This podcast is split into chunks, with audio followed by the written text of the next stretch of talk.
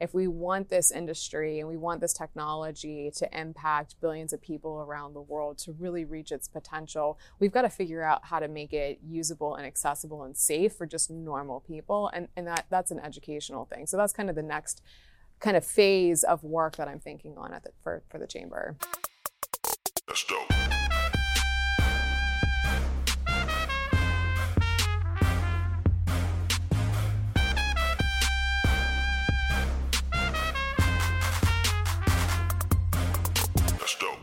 The most important battles in crypto are being fought on the front lines in Washington, D.C. with legislators and regulators. Perianne Boring is the founder of the Chamber of Digital Commerce and is doing the hard work to educate our legislators and our regulators on why Bitcoin and cryptocurrency are so important and why we need to keep all of that innovation onshore. This is the topic of the moment. You do not want to miss this.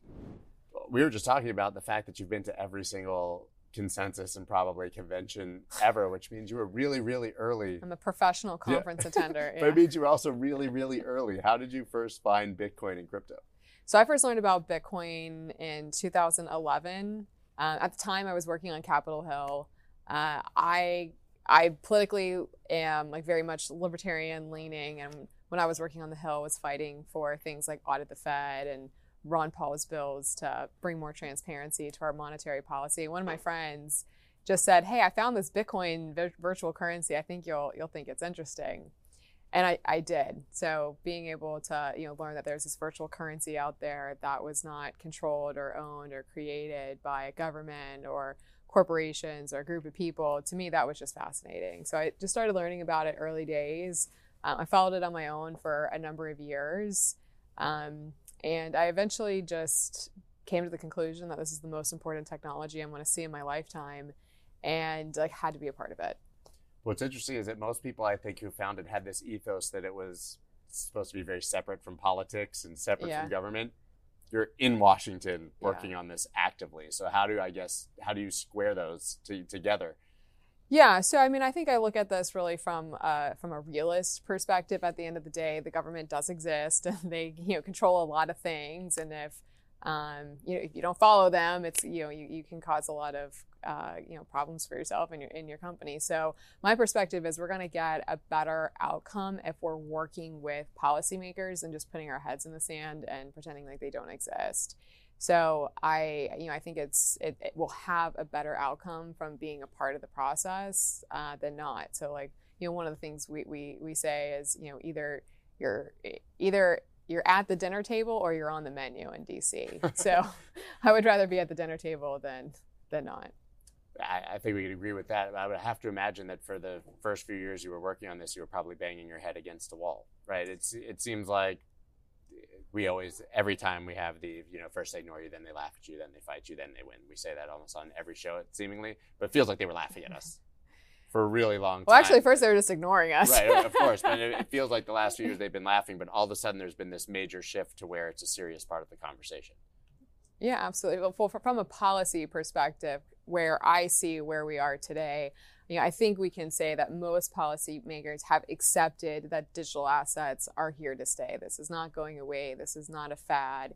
And now, where we are in the regulatory process is building the regulatory frameworks for businesses to be able to build and invest in this ecosystem. So there's a, a, a, very large body of work underway in Washington and other power centers of the world defining what those regulatory frameworks are going to look like. And how did the Chamber of Digital Commerce come to exist? So I'm the founder. We launched in 2014.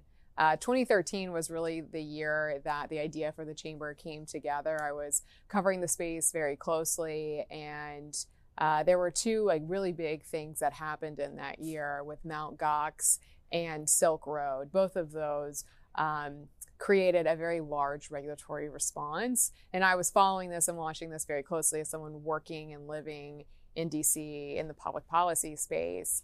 Um, you had three hearings on Capitol Hill that year about the dangers of Bitcoin. The SEC issued a warning about how dangerous this technology is. FinCEN issued guidance um, putting forward the AML, the anti money laundering requirements for companies um, in this space. And you know, all of this is happening, and there's no one from the Bitcoin space. Back then, it was really just Bitcoin. You hmm. didn't have this entire ecosystem like we do today. There was really no one there in DC communicating with our government officials and our public servants about what was happening, what happened in Silk Road, what happened with Mount Gox. What was all over the news was that Bitcoin had died. Of course, that's not what happened. Uh, but there were there were no experts there to translate that and to educate our policymakers on what was going on. So the idea was very simple. It's just we need to have professional resources in our nation's capital to help guide the policymaking community and everything they, they're going to have to do and make decisions on regarding digital assets. So we launched in 2014. Um, and I wasn't really sure what was going to happen because back then this was a very, you know, a lot of people in the space in those early days were very anti-government. So um, we, we, we had a little press conference and uh, there was a ton of people from the industry there. And I wasn't sure if people were going to like completely shut down this, this idea or, or embrace it. And really to, you know, my, my surprise, we've had so much support from the industry. I think today people really do understand that regulation is a big barrier to the adoption of this technology. And I think a lot of people are very serious about wanting to work with our policymakers to get a framework to help um, incentivize the further development of this technology. It feels like there's also been a shift in the perception from those policymakers, which you alluded to before. But I remember even maybe a year ago, if they would invite, you know, Coinbase representatives or Sam, you know, to Washington, they would sit in front of Congress and basically just get screamed at, talking points and anger and sort of FUD. And now, when you see those same hearings, it seems like they're asking legitimate questions and are actually interested.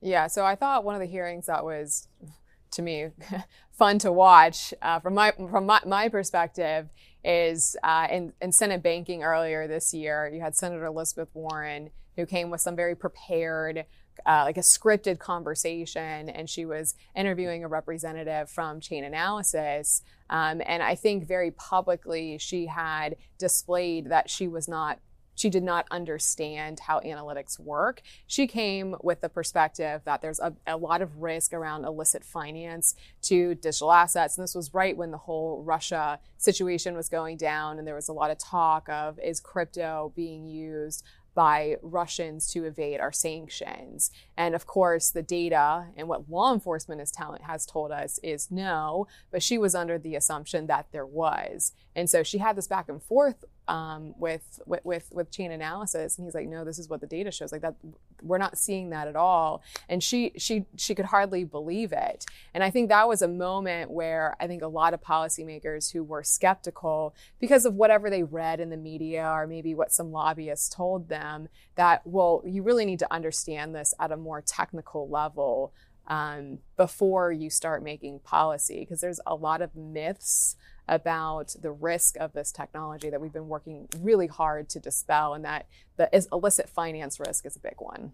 It's a huge one. And now this is a very real issue. It's happening in real time. So, has the mandate of the chamber evolved or changed at all? I mean, is it now like less about just an infor- information and education and more about, you know, real action yeah, so we're turning eight years old next month, and certainly our work has evolved and matured as the industry has grown uh, over the past um, several years. And in the early days, a lot of our work was very just educational based. We weren't really lobbying for any specific policies. There it wasn't really the time for that.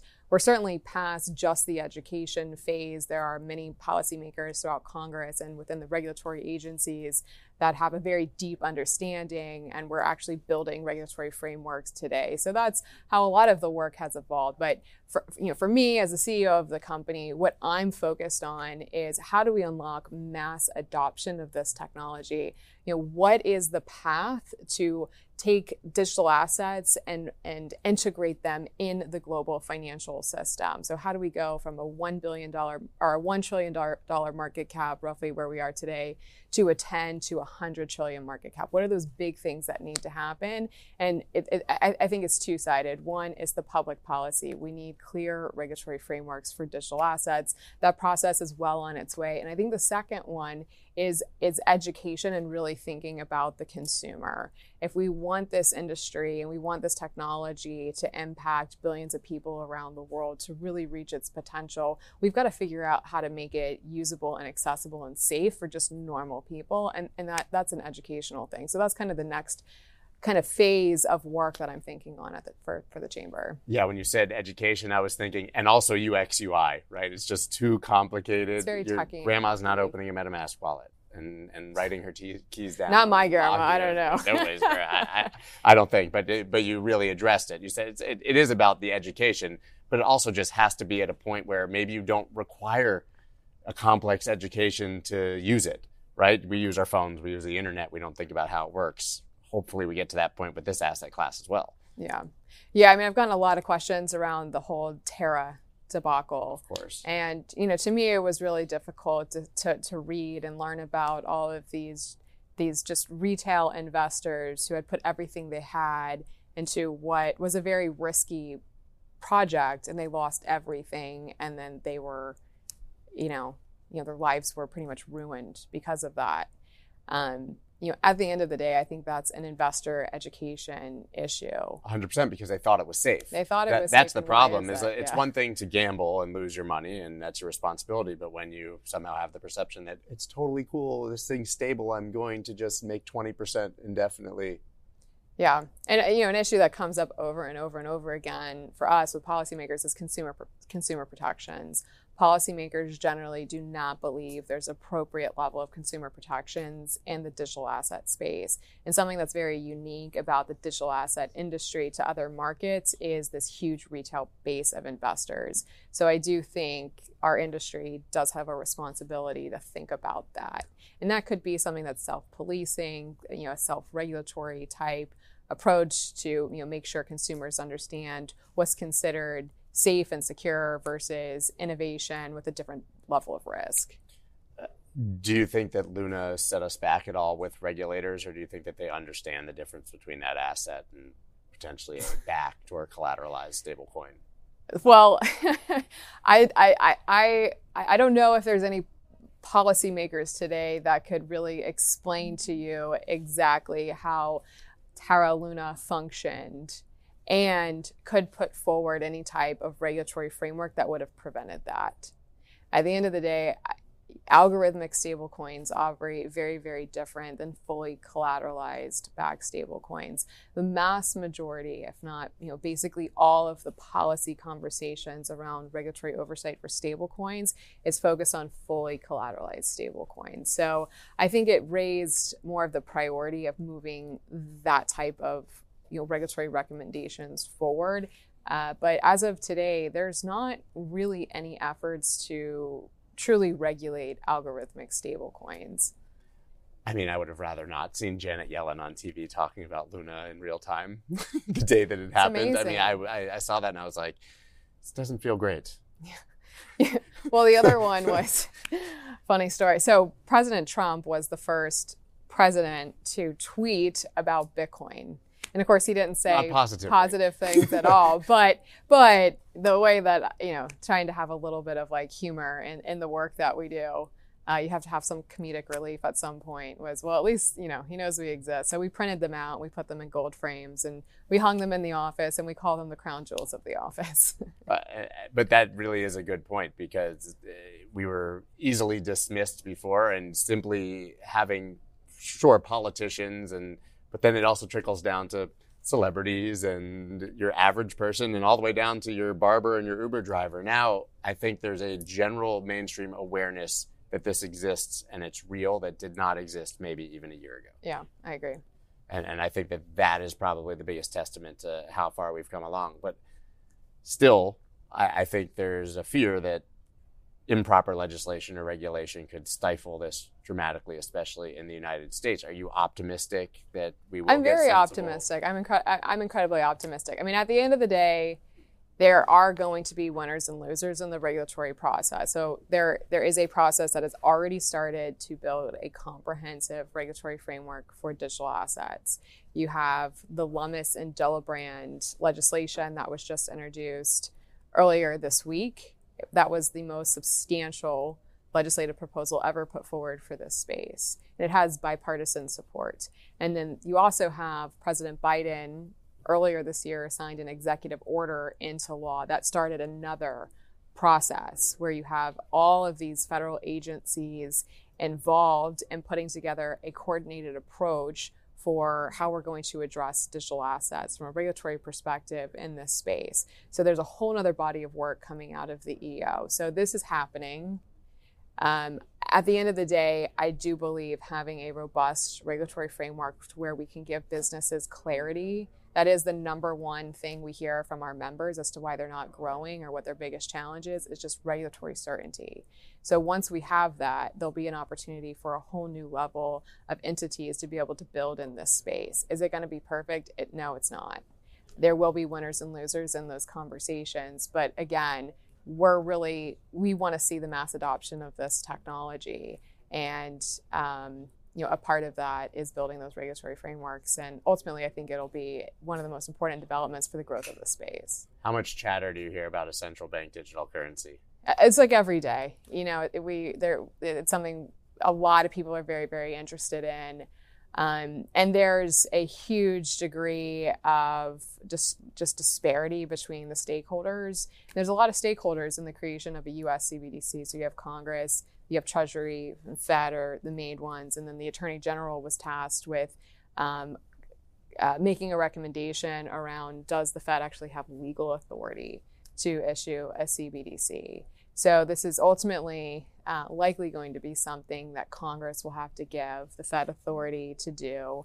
Uh, the Fed kind of is already under, uh, uh, underway of researching and starting to uh, build around uh, in, in, this space. Um, but uh, you know, this is going to have wide implications, and there's a lot of people who are uh, very invested in, in that process. It won't happen fast then. No, it's definitely not going to happen fast, if at all. Yeah, I would bet, bet my money on if at all. Honestly, yeah. I yeah. think it's pretty unlikely, but. Well, the Fed has this payment system called Fed Now, and the big joke in DC is we call it Fed yesterday because it's been so so long to just to just to roll it out. So if that's any, any indication of you know kind of the next big tech product, uh, I don't see this moving fast. And and the the Fed chair. Um, J- Jerome Powell has said many times that it's much more important that we get this right than we do this fast. We're not trying to get. I do agree with that. Yeah. You only get one shot at something like that, I would imagine. I think there's a, a, sentiment in general, not specific to crypto, obviously among the American people of disillusionment with the political process. And I think a lot of people feel like they've either opted out or they're just underrepresented. But are there things that your average person can do who's a crypto enthusiast, who's passionate about this to actually affect any sort of change? So I think something that everybody can help in is education. At the end of the day, that is our biggest challenge, especially when we're discussing very complex um, things in this space is you can't really discuss the policy for a particular piece of the industry if you don't understand how the technology works. So anyone who's either an enthusiast in this space or who's building a business in this space, uh, we encourage you to make relationships with your elected representatives, uh, your your local, state, and federal representatives. Go tell them what you're doing. Make sure they you know they're aware of uh, the jobs you're creating, what you're building, and give them an opportunity to learn and understand about this technology. So they're just that much more prepared when they have to vote on something or when they have to, um, you know, address regulatory issues really related to this space. Do you think that we're becoming a large enough part of the population to be like a legitimate force to be reckoned with? That that now politicians have to say, 10% of my constituents, 20% of my constituents care so much that I'm at risk of losing my job if I don't address this? Yeah, we're, we're, we're getting there. We're, certainly getting there. In the executive order, um, it stated you know statistics that as many as 16% of U.S. households own some form of cryptocurrency today. So the White House recognizes that, and ultimately the government is a reflection of its people. And so when you have a large amount of people invested in this space and a part of the crypto community, you're going to see that reflected in our elected representatives as well. Love it. Well, thank you so much for, for your time and for all the work that you're doing. And I think now is pretty much the moment, probably, for everything that you've been building for eight years. So I think the world is watching. Thanks so much, Scott. Thank you. Thank you so much for listening to this episode. If you haven't already left a rating or a review on Apple Podcasts or Spotify, please do that now. Spotify just added ratings, so please go ahead and click that five star. I'll see you guys next time.